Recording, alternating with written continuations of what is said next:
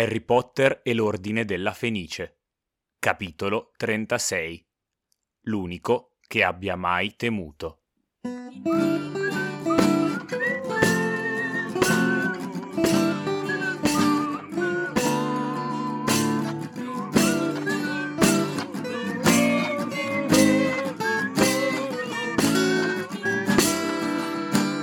Bentornate e bentornati a questo nuovo episodio del Ghirigoro, il terzultimo di questa stagione. Nonostante questo freddo dicembre, i climi qui sono infuocati. Come è infuocato dalla rabbia Harry, come è, è, è infuoca la battaglia, ma adesso andiamo con ordine, perché prima di partire a parlare di Harry e tutto ciò che comporterà, perché Harry alla fine sarà uno dei tre soggetti principali Eh, del, di questo capitolo, eh, gli altri saranno Silente e Voldemort ovviamente, ma prima c'è da parlare di un'altra persona che è Lupin, che in questo momento sta interpretando troppi ruoli insieme e quindi eh, mi spiace per lui e volevo parlarne un attimo, perché ci fa capire che nonostante non, non possa esserlo, in questo momento lui, lui deve essere il combattente, lui deve essere la figura di riferimento per Harry, non può essere l'amico che piange eh, un amico morto, perché si fa, vede che ha la voce spezzata, che è distrutto dalla descrizione, è, è molto chiaro questo, eppure deve prima fermare Harry, deve spiegargli che Sirius è morto e poi si volta verso Neville e chiede come stanno gli altri, dove sono, andiamo ad aiutarli, perché questo va fatto, perché eh, non c'è tempo da, da perdere, ci si potrà piangere eh, tutti insieme dopo, adesso bisogna mettersi in salvo, mettersi al sicuro. E sicuramente fermare Harry, bloccarlo, spiegargli è stato difficile, ma ancora più difficile è non fermarsi un attimo e subito andare dagli altri. Tanto che infatti Harry poi parte e, e, e Lupin non, non lo sta più a fermare, va bene, fai, eh, tanto sappiamo, abbiamo capito che è inutile. Tra l'altro Harry invece è molto interessante, è la sua presa di coscienza in autonomia, perché dopo il non crederci, nonostante le parole di Lupin, è lui che dice, ah, però Sirius non mi avrebbe mai fatto aspettare, sarebbe comparso subito a sentire questo mio grido straziato, lui sarebbe comparso dicendo, no, tranquillo, era uno scherzo, non è successo niente. Invece la morte, quello che fa è, è anche troncare i rapporti tra le persone, non è solamente un corpo, ma è anche, sono delle situazioni, del, delle regole di ingaggio che qui cambiano, perché Sirius non c'è più e quindi Harry lo capisce per la prima volta, il primo momento, perché lui fa una cosa, tra virgolette, che non avrebbe fatto in vita, ovvero non rispondere, non comparire. Quindi Sirius non c'è più. La vita però al contempo va avanti, l'abbiamo visto con Lupin e con Harry lo vediamo in un'altra maniera, nel senso che lui agisce sempre distinto, qui l'istinto lo porta, l'istinto e la rabbia che ha in questo momento lo portano a cercare vendetta. La vendetta è un sentimento umano, eh, sicuramente è un sentimento però allo stesso tempo molto primordiale, molto istintivo. Harry non, non ragiona, lui vuole vendetta e insegue Bellatrix. Tra l'altro abbiamo un momento, mentre lui esce dall'ufficio misteri, che ci fa riflettere su quanto, o meglio, a noi in redazione ha fatto riflettere su quanto eh, ogni tanto ci arrovelliamo su cose difficili, la soluzione è abbastanza facile, nel senso che Harry pensa voglio uscire da qui e la porta per uscire dalla stanza, del, dall'anticamera, chiamiamola così, dell'ufficio misteri si apre e lo fa uscire nel corridoio. Prima invece non aveva mai detto voglio andare nella stanza della profezia, pensato o desiderato con così tanta eh, insistenza, e quindi le porte non si aprivano in automatico e loro hanno dovuto esplorare e cercare un po' di stanze. A noi è piaciuto sicuramente fare questo viaggio nell'ufficio misteri, eh, ma magari loro se lo sarebbero anche evitato. La magia spesso ci viene presentata come una cosa complicata, in realtà i maghi la usano per semplificarsi la vita e qui effettivamente semplifica la vita, ma chiusiamo questa parentesi un attimo più leggera per tornare sulla pesantezza, perché ovviamente Harry eh, fisso su inseguire Bellatrix non ragiona neanche su cosa stava facendo, cosa sarebbe andato a fare, lo fa quasi distinto perché dice no, voleva farle provare quel dolore che stava provando anche lui probabilmente,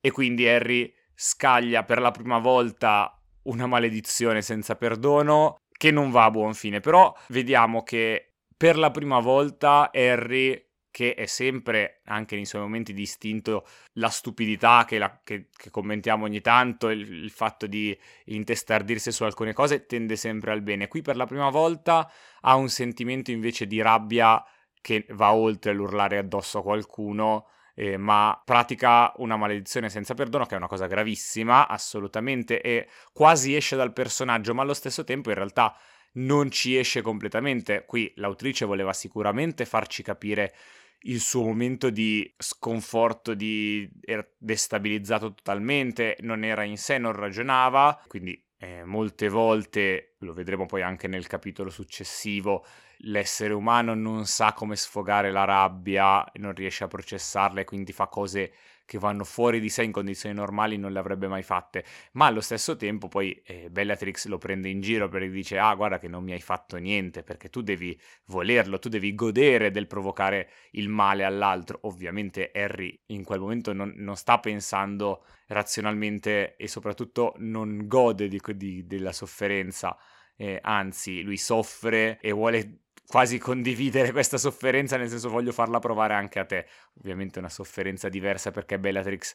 non prova sofferenza per la perdita di Sirius eh, o per attaccamento alle persone qualsiasi. Il duello tra Bellatrix e Harry è breve, ma Harry poi la mette sulle parole quando non, eh, non ce la sta facendo più, e come al solito tra l'altro, e riesce a colpire nel segno, perché le dice che la profezia non c'è più e dice che Voldemort lo sa, sta arrivando, la manda un po' nel panico, eh, anzi dice che Voldemort lo sa e, e le conseguenze Bellatrix le immagina, però poi non sa che sta arrivando e Voldemort fa una bellissima entrata trionfale alla Piton. Per chi ci segue da, dall'inizio e chi è attento sa a cosa mi riferisco.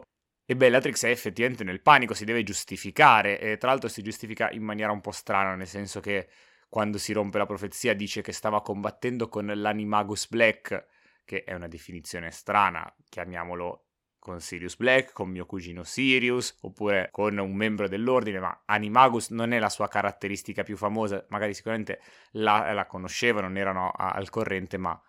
boh, mi ha lasciato perplesso questa scelta dell'autrice. Ma al di là di questo, la prima cosa che fa Bellatrix poi è dire «lui è qui», intendendo Silente, facendo riferimento al titolo del capitolo, che è una frase che sentiamo dire da cinque libri, ed è una bella eh, citazione all'interno del libro. Voldemort qui fa finta di nulla, ma poi quando sta per uccidere Harry, Silente arriva.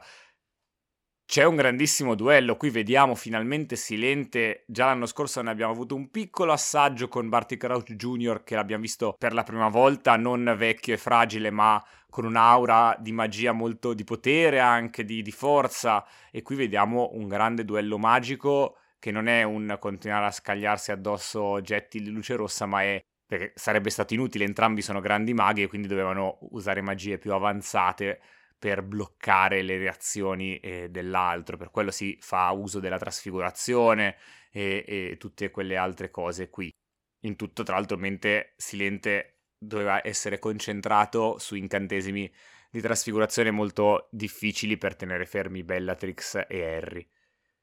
Silente allo stesso tempo, come fa Harry, chiacchiera molto mentre duella, e una cosa interessante è che continua a chiamarlo Tom, perché per due motivi. La citazione di è una brutta abitudine dei, degli insegnanti considerare i suoi, gli allievi anche quando crescono sempre come allievi, e quindi per lui era Tom Riddle, ma questa è una citazione che non fa qui e non c'entra. Ma il chiamare Voldemort col nome Tom è uno per umanizzarlo, non sei niente di che, sei un uomo come tutti gli altri, non sei sopra gli altri, e poi è anche portare la Eh, discussione nel mio campo. Io non riconosco il rango di Voldemort, io conosco Tom Riddle e io sto combattendo Tom Riddle.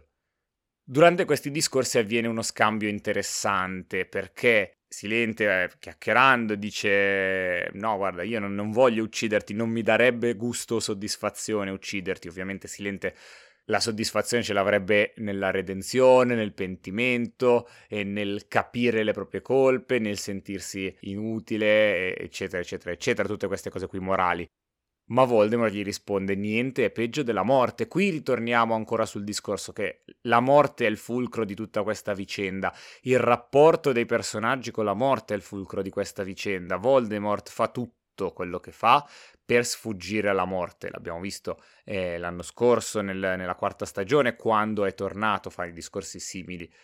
E Silente gli risponde a tono, dice: guarda che il non capire che la morte non è la cosa peggiore, è il tuo più grande difetto, la tua più grande debolezza. Ovviamente Voldemort non dà peso a queste parole e noi lettori siamo chiamati a farlo. Lo abbiamo già detto, lo diremo da qui fino alla fine della saga. La morte davvero eh, non è nient'altro che una nuova grande avventura se la si affronta nel modo giusto, e il vivere bene è più importante che vivere e basta. Questa è la grande lezione che ci dà la saga di Harry Potter e, e in particolare alcuni personaggi, tra cui Silente. Ma qui mi fermo perché sennò dico troppe cose che, che potrebbero essere considerabili spoiler.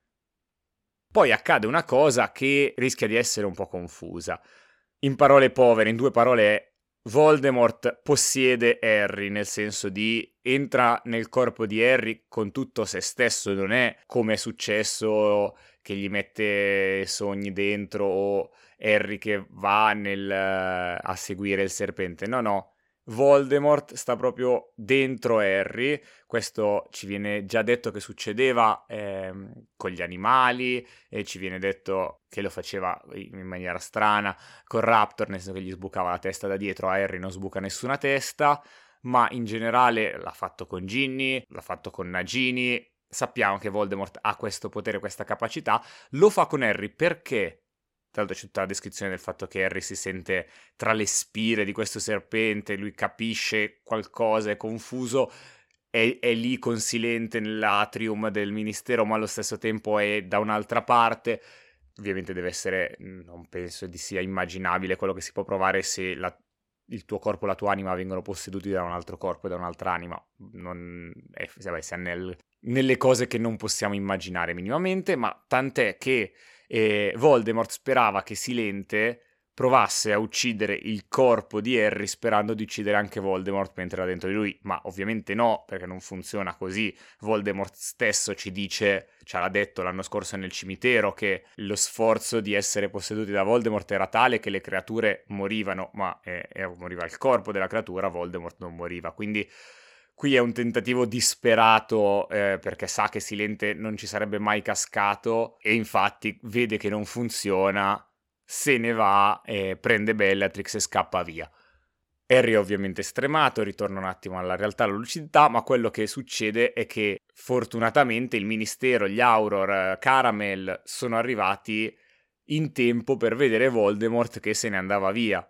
Finalmente Caramel crede al ritorno di Voldemort, ma non perché, perché non aveva altra scelta, tutti l'hanno visto. Per un attimo, tra l'altro, è lì lì per dire agli altri di arrestare Silente, poi capisce che non è il caso, Silente lo tratta malissimo, giustamente, perché dice: vecchio bacucco, è una, un anno che ti dico questa cosa, ora l'hai visto, e infatti gli dice: guarda, ti concedo mezz'ora del mio tempo, prima mandiamo via Harry, parlo mezz'ora con te, poi devo andare da Harry.